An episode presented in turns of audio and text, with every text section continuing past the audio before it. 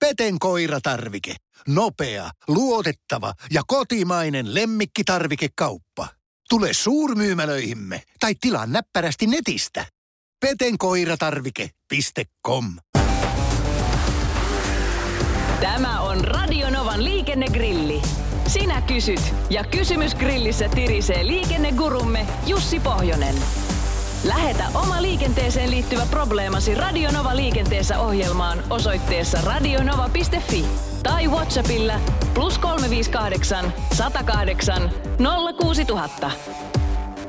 Otetaanpa ensiksi kysymys, joka on saanut varmaan pontta tämänpäiväisestäkin Helsingin Sanomain uutisoinnista siitä, kuinka kesäinen Suomi alkaa olla loppuun myyty ja hotellimajoituksen hinnatkin hipovat uusia ennätyksiä myös maakunnallisissa keskusteluissa, kuten Tampereella.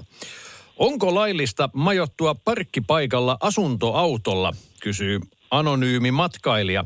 Ja tähän voisin itse vielä täydentää sen verran, että erityisen kiinnostavaahan tämä kysymys on, että jos se parkkipaikkoja katsotaan kaupungin ydinkeskustoista, esimerkiksi historiallisesta Helsingistä tai vaikka Tampereen ytimestä, niin sopiiko sinne töräyttää Eiffelandi minne hyvänsä?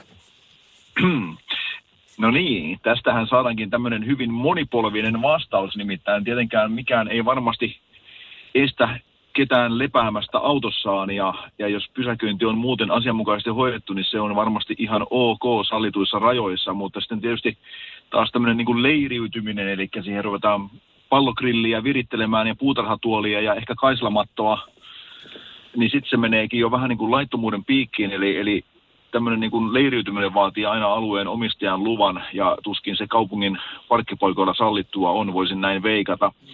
Mutta tietysti sitten se, että jos tuonne levähdysalueelle, mikä nimensä mukaisestikin levähtämistä varten on tarkoitettu, niin menet ja torkut otat ja vähän pidemmätkin torkut, niin tuskinpa siihen kukaan pystyy puuttumaan, mutta siinä on tämmöinen juuri hiuksen hieno raja sitten tietenkin se, että mikä on leiriytymistä ja mikä on vaan sitten yöpymistä. Eli, eli tota, järki päässä, jos sellaista on ja sellaista löytyy. Eli, eli kannattaa muistaa se, että ei ainakaan kenenkään yksityisen omaisuutta loukata, eli kenenkään maille ei mennä ilman lupaa majoittumaan. Rahtimiestä puolestaan askarruttaa tämä. Miksi henkilöautokuskeille ottaa niin koville se, että kuorma-auto on menossa ohi? Monesti nousee henkilöauton nopeus siinä kohtaa, kun rinnalle pääsee.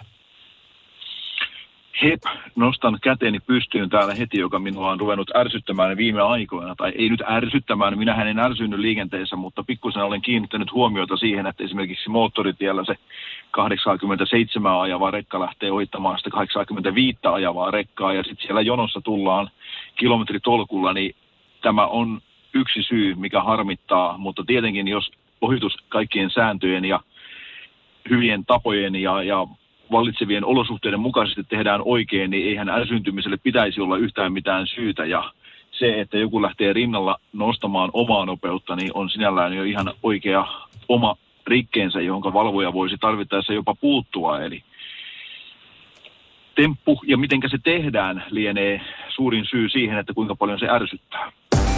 Radio Novan liikennegrilli. Lähetä kysymyksesi osoitteessa radionova.fi tai Whatsappilla plus 358 108 06000.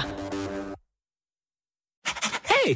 Sinä siellä kaapin päällä. Tiedätkö, mikä on maailman hiljaisin kissa? Miau pois, mä yritän nukkua. Oikeesti. Hei, moi kiinnosta noin sun juttus. No arvaa edes. No se ole varmaan minä. Ei. Maailman hiljaisin kissa on mauton. Juokse nyt vaikka kaivaa niitä sun luita. Luita? Missä? Ulkona? Joo! Peten koiratarvike. Nopea, luotettava ja kotimainen lemmikkitarvikekauppa. petenkoiratarvike.com